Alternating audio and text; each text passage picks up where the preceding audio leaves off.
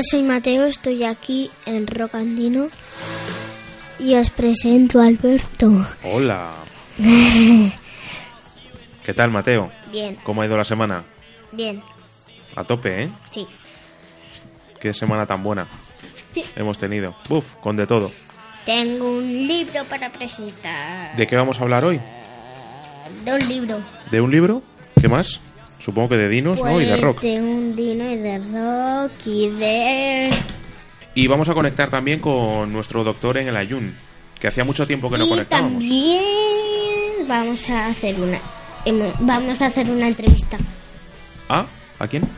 eh, a señor Mostaza. Fenomenal. Vas a flipar, no vas a creer lo que me pasó ayer. ¿Qué? ¿Te lo cuento? Sí. Pues estaba en, en la fiesta de Navidad de mi trabajo, que le hicieron a mediodía, y, y de repente me dijo Daniel, ¿tú te acuerdas de, Da- de Daniel que el año pasado nos contó una cosa de Caracas? ¿Te acuerdas? De Caracas, acá, ¿te acuerdas? El de los putos Reyes Magos. Sí. Pues me dijo, oye, Mateo es listo. Y digo, ¿cómo? Sí que sí es listo. Digo, no sé. Dices el de los putos Sí, Reyes sí, Magos. sí. Ese me, me preguntó que si eras listo.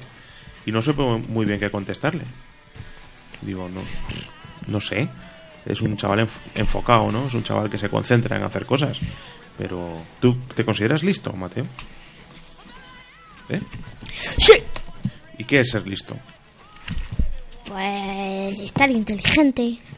Ser inteligente. Ser inteligente. ¿Y inteligente qué es? Inteligente, pues pensar bien y esas cosas. Ajá.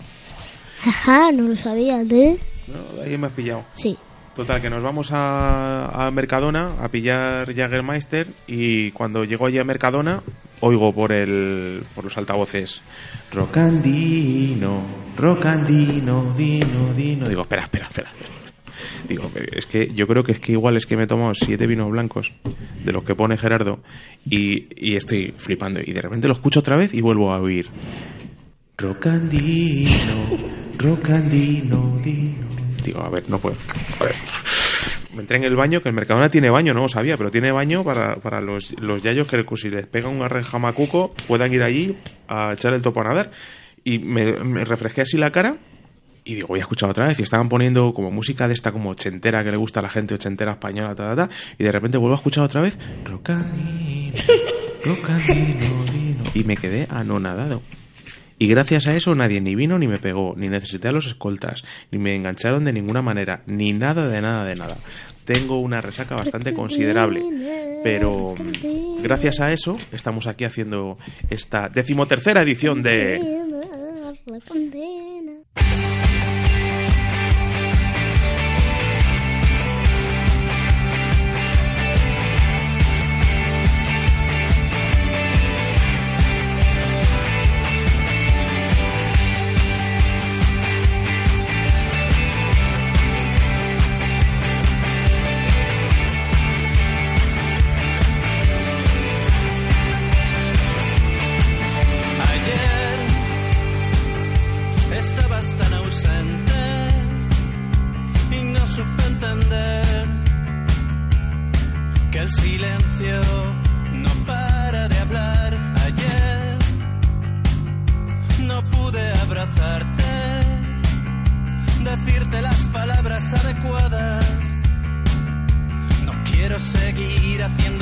sentir así.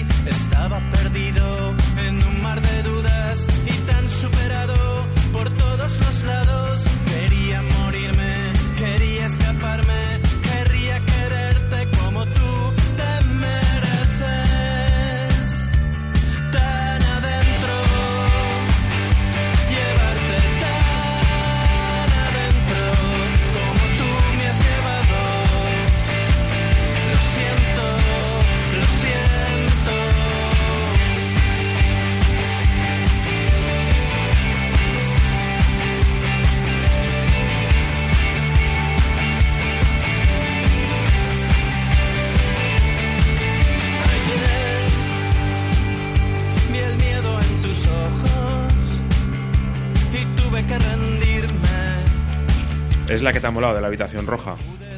La de ayer. ¿Eh, Mati? ¿Qué? La canción esta, que es, que es la que te ha molado, ¿no? De la habitación roja. Sí. Has dicho, esta tiene que ser la primera canción que pongamos. Que fíjate, es otro grupo valenciano. Vamos a entrevistar después al señor Mostaza, a Luis Prado, que saca nuevo single y que también es, bueno, eh, val- valenciano. Estos ahí llevan danzando, ¿eh? Desde el año 94, te diría. Pim pam, pim pam. La habitación roja, qué nombre para un grupo. ¿De qué color es tu habitación?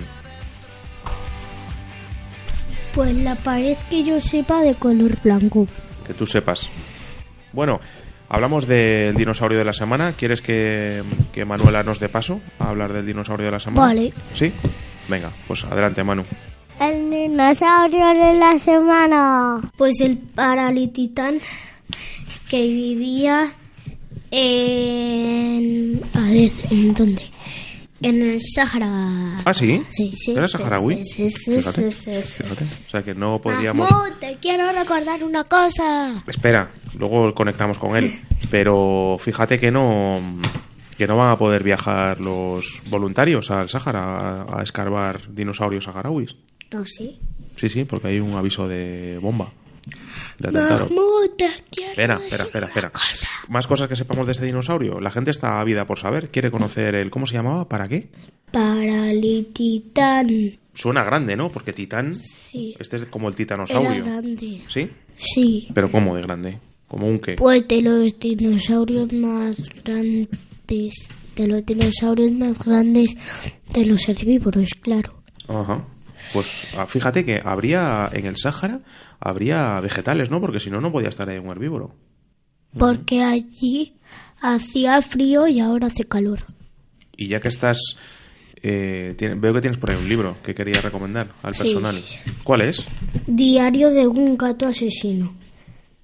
¿Y quién publica esto? A ver, SM es de barco de vapor, ¿no? Sí. De los azulitos de barco de vapor.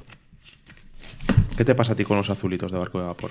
Que me- Que no me gustan. ¿Por qué no te molan tanto? Porque tienen muchas letras. Y, y no, Mola.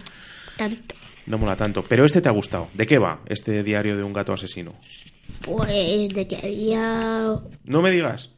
Un gato que Había, era asesino. había, ah, había, ah, había. ah, ah. Había, había un gato que le mató a un conejo que se llamaba Pongo Y luego con unos amigos que se encontró en la calle que se hicieron amigos de repente hicieron una trampa. ¿Hacieron o la hicieron? ¿Qué de cuál de las dos Hicieron. cosas? Ah, la, la hicieron, vale, vale. Y bien, y todo salió bien. Sí. Vale, pues nos quedamos todos tranquilos. De SM, de barco de vapor. ¿Cómo se llama, dices? Que se lo anoten los chavales. Que luego los chavales ahora Diario de un gato asesino. están haciendo los chavales la carta a los reyes y no saben qué libros pedirse. Entonces vamos a aclararles un poquito las Diar- cosas. diario de un gato asesino. Guachi. ¿Qué tal? ¿Sabéis lo que es rocandino? ¡Sí! ¿Os mola? I am very mm, nervous, excitation. Rocandino en radio muy pequeña.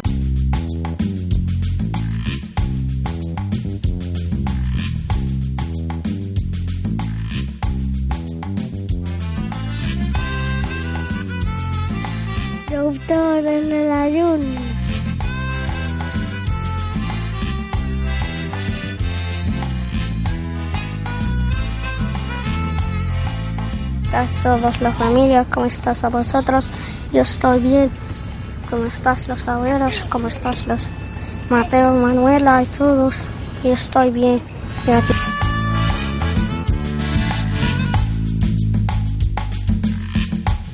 Pues es que nos ha preguntado mucha gente en las últimas semanas cómo está Mahmoud y como además ha habido noticias esta semana con el asunto, eh, nos ha mandado este audio para que todos estemos tranquilos. El doctor en el Ayun ahí sigue funcionando, sigue a su ritmo, sigue haciendo sus estudios, su preparación, aprendiendo, haciendo sus prácticas y toda esta historia.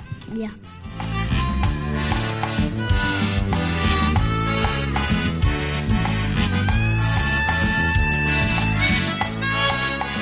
¿Qué estás haciendo?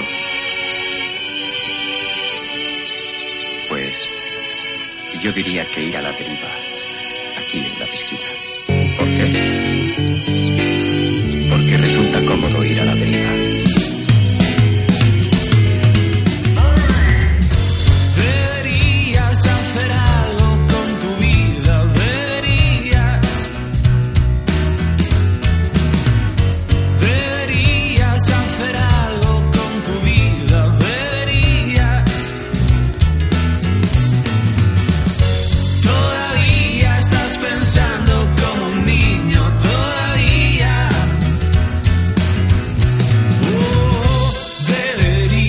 Hola Luis, Hola. está por aquí Mateo también. Hola, Mateo. ¿Qué tal? Bien. Luis, presentas eh, Deberías hacer algo con tu vida, estás empezando a moverlo. Hacía tiempo ya, te echábamos de menos que sacaras, que sacaras cosas. ¿Qué significa este, este nuevo single en tu carrera? Bueno, significa. La verdad es que no, no, no sé muy bien qué significa, pero bueno, significa lo que decía yo un poco el otro día, lo de abrir el grifo, lo de volver a, a, sal- a sacar canciones propias. eh. Y no sé, significa que de algún modo eh, pues eh, sigues estando ahí en esa cosa de, crear mini, mi- mini universos sonoros.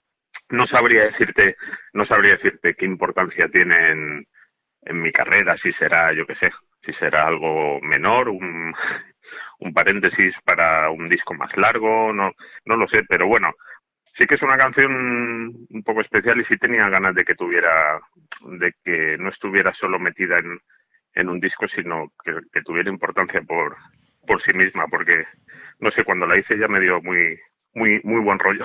¿Cómo empezaste en esto de la música? Bueno, pues mira, hace, pues yo empecé, es que no me acuerdo muy bien cuando empecé, porque yo, eh, según dicen, pues como que me, me puse a tocar un poco solo en mi casa, porque en mi casa había un piano así muy viejo, y yo creo que tenía pues unos cuatro años o algo así. Entonces se ve que me, me gustaba eso de ir sacando canciones de oído y, y poco a poco, claro, yo ahora tengo 47 años y me subí con cuatro, o sea que llevo como, como 43. 43 años tocando el piano. Que se dice pronto. Estás eh, por aquí por Madrid el próximo jueves. Estás Ujú. presentando en, en el Café Berlín. Bueno, estás presentando este single y aprovechamos para volver a verte porque vas a hacer un, un repaso de, de tu carrera. Cuéntanos qué, qué canciones o, o qué tipo de show. Anticipamos ya que tus shows siempre son espectaculares. ¿Qué tipo de show nos vamos a encontrar en, en Madrid? Bueno, dedujo que has, que has estado en alguno, ¿no? Porque, Sí, sí, sí, sí. Con- con señor Mostaza ha habido seguimiento, sí. claro. Nada, bueno, son, eh, bueno, por un lado, a ver, son shows así a, a, a piano solo, pero yo intento que no, que no sea, digamos, como que no esté muy presente el hecho de que solo hay un piano, ¿no? Sino que yo a veces intento reflejar un poco como si fuera una banda entera tocando. Y lo que hago casi siempre es, eh, voy combinando mucho, casi siempre está muy basado en, en las canciones de, de mi, del disco de Mr. Rolls favoritos, pero luego siempre, por otro lado, hay canciones de Señor Mostaza y luego en los shows en directo siempre me gusta mucho tocar versiones. Y, y eso, claro, depende más del día, del momento. O sea, esa quizás sea la parte que más me, me revitaliza un poco, porque son versiones que mm, te cansas, pasas a otras, incluso en el mismo día se te puede, dices, "Hosti, ¿por qué no toco esta? Y, y la sueltas ahí. Entonces, es, un, es una mezcla de todo, de canciones de, de mis terrores favoritos, de canciones que hice con el señor Mostaza, y luego ya de versiones, más o menos. ¿Cuántos instrumentos tocas? Pues a ver cuántos instrumentos toco. Vamos a ver, toco el piano, toco la guitarra, el bajo también un poco, y luego la batería es que me encanta. La batería me puse a aprenderla así con, no sé, con 15, 16 años, y, y hay, hay meses que a veces toco más la batería que, que el piano. O sea, que podría ser Paul, John, George y Ringo, que son cuatro tipos que tienen mucha influencia sobre tu carrera. Sí, porque además ellos, y, eso también pasaba en Señor Mostaza, que eh, eso, y pasa en muchos grupos, que, que acabas aprendiendo también los otros instrumentos, ¿sabes? Los tienes muy a mano y entonces, y a ellos les pasaba, sobre todo a Paul, o sea, Paul era muy, quizá de los cuatro era el, el- más bestia, ¿no? A esto de ponerse a tocar otros instrumentos, que tocaba estos cuatro que he nombrado yo, también los tocaba él, él muy bien. Pero sí, claro, los Beatles además que están ahí como, están ahí como que desde que eres un crío. O sea, luego tú vas descubriendo a otros, a los Kings, a Bowie y tal. pero los Beatles ya, aparte ya como de músicos, bueno, porque te estoy hablando y tengo aquí una foto de, del submarino amarillo. Eh, los Beatles están, parecen unos personajes que están ahí como, en tu, casi en tu infancia como los Reyes Magos, ¿sabes? Que están ahí siempre. O sea, forman parte de, lo que está a tu, a tu alrededor. He, leído por ahí que, eres tan buen músico, tan, tan buen instrumentista, que cuando te comparas contigo mismo como compositor dices que te cuesta más, ¿no? Que probablemente sea lo que, lo que más te cueste dentro de la, del oficio de tocar canciones sea la parte de componer la que menos natural te resultó o, con la que más tardaste en aprender. ¿Tiene algo que ver el crecer con unos tíos como los Beatles que al final te han clavado eh, 53 melodías y casi cualquier cosa que te pongas a hacer te suena algo que ya han hecho ellos? Sí, hombre, a ver, o sea, los Beatles tienen que ver ahí, en, tienen que ver en todo, ¿no? Pero es cierto que hay, puede ser que haya gente que desde jovencita pues coja la guitarra y ya con tres acordes tenga ya esa capacidad de crearte algo mínimamente original. Y en mi caso fue un poco al revés. A mí lo que me pasó es que fui como desde jovencillo teniendo, teniendo mucha facilidad instrumental. Y sí que llegó un momento ya, pues eso, con que, lo que yo más valoraba, quizá porque no, no tenía esa naturalidad así innata, era lo de hacer, lo de hacer una canción. Eh, y entonces, yo creo que ahora ya lo tengo bastante, después de tantos años, lo tengo bastante insertado ya también. Pero aún así, claro, siempre es un proceso menos, no sé cómo decirlo, a veces un poco más, más arduo, sobre todo el de las letras.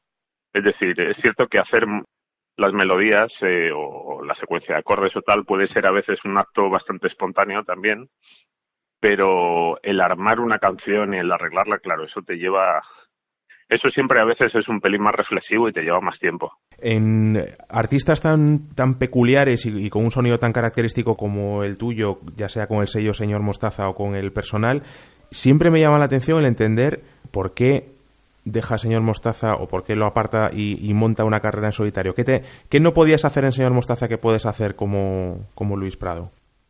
Bueno, en realidad no había demasiado, ¿eh? quiero decir, lo de Señor Mostaza viene muy propiciado por la dificultad de las, de las agendas de los cuatro. Es, es, yo siempre lo digo, que es básicamente un, que seguramente de no haberlo tenido tan complicado para seguir juntos, pero es cierto que ya que, cada uno estaba en, estaba currando en, en, cosas que además eran muy absorbentes. Es decir, que el hecho de que, de que Boli estuviera con Fito, de que Edu estuviera con Quique González, de que yo a veces también con Miguel Ríos, o Paco, de hecho, ahora está con la Casa Azul, lleva una temporada.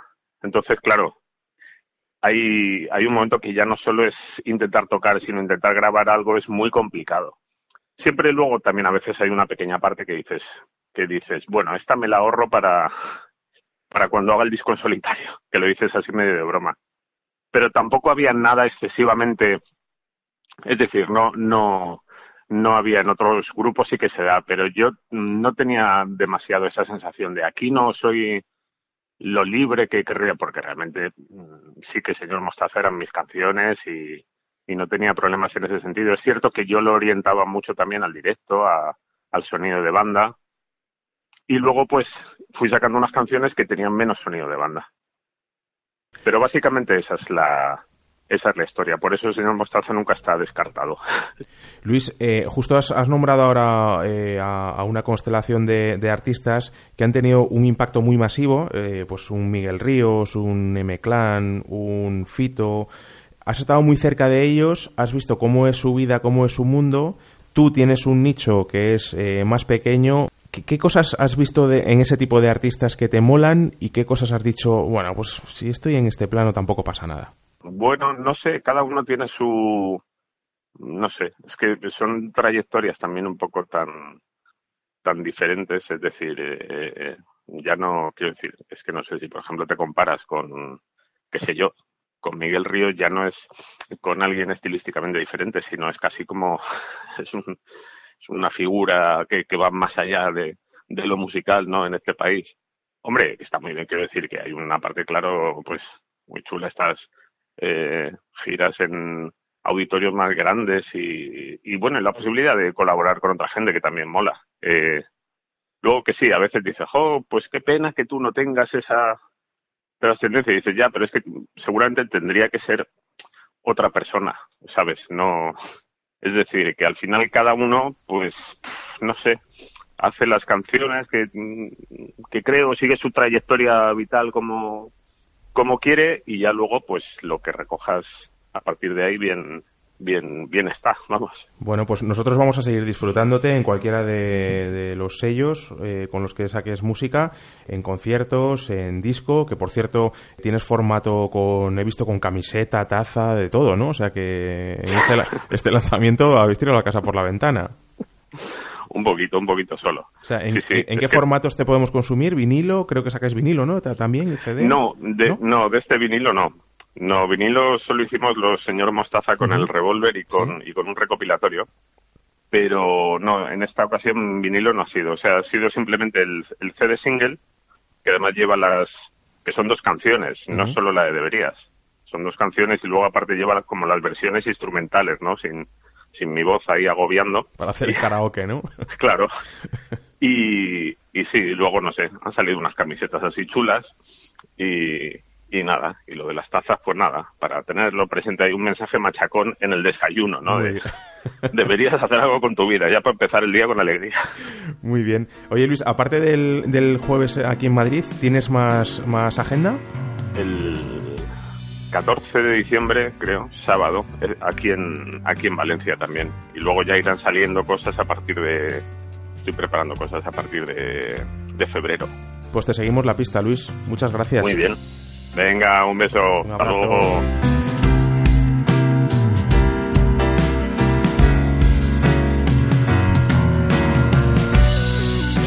Algún día se hablará del mérito que tiene que pongamos artistas un domingo por la mañana en los micrófonos de todos ustedes. ¿eh? Y además teniendo la competencia de Javier del Pino en el A Vivir y demás. Hay mucha gente que nos prefiere a nosotros, Mateo.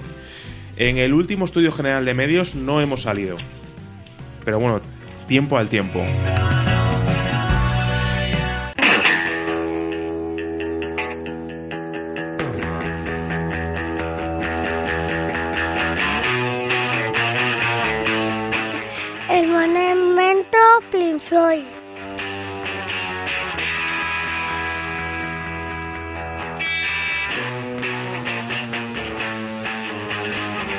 Hola, Rocandina. Para la generación Pink Floyd esta semana os quiero hablar de un grupo que se llama Shocking Blue. Es un grupo de rock holandés que se formó en 1967 y se disuelve en 1974. La vocalista era Mariska Veres. Era gitana, de un padre húngaro y la madre alemana, que por cierto falleció en 2006 a los 59 años. En 1969 grabaron un sencillo con la canción Venus. Supongo que os sonará. Fue número uno en casi todo el mundo, pero curiosamente en su Holanda fue número tres. Espero que para los nostálgicos de la época les guste la canción. Vosotros, chicos, hay que seguir trabajando duro si queremos ir a por el Ondas de la próxima temporada. Buenas tardes.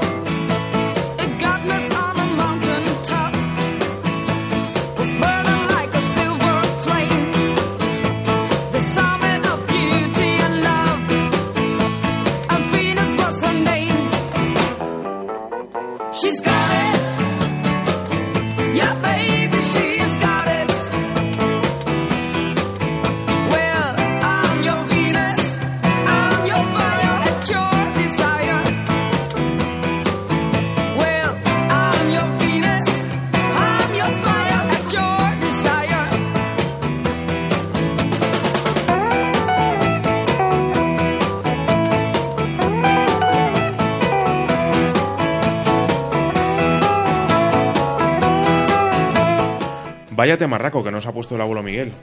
¡Oh, qué temazo! Ya. ¿Sí o qué? Vaya bailable te has pegado, Mateo, ¿eh?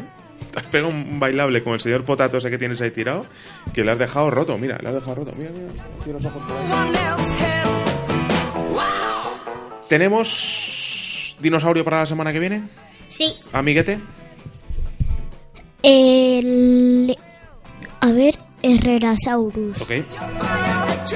Este jugaba en el Manchester United, creo. Y a este año en el Paris Saint Germain, me parece. ¿O no es ese? No sé, tengo un lío. Agradecimientos, cosas que quieras contar, Mateo. Em, Si ves qué tal, ¿eh? gracias a el abuelo Miguel Ujú. y a Luis Prado Ajá. y... ¿Y a ti mismo? No. Por estar aquí. Ah, el otro día me llamó Don Antonio, te tengo que contar. Y claro, Antonio. gracias a ti. Oh, También. Por favor, ¿cómo eres? Eh, luego te cuento que Don Antonio me ha dicho que hay un tema que tenemos que, que resolver y que tenemos que ver de qué manera podemos. Porque por lo visto. a los-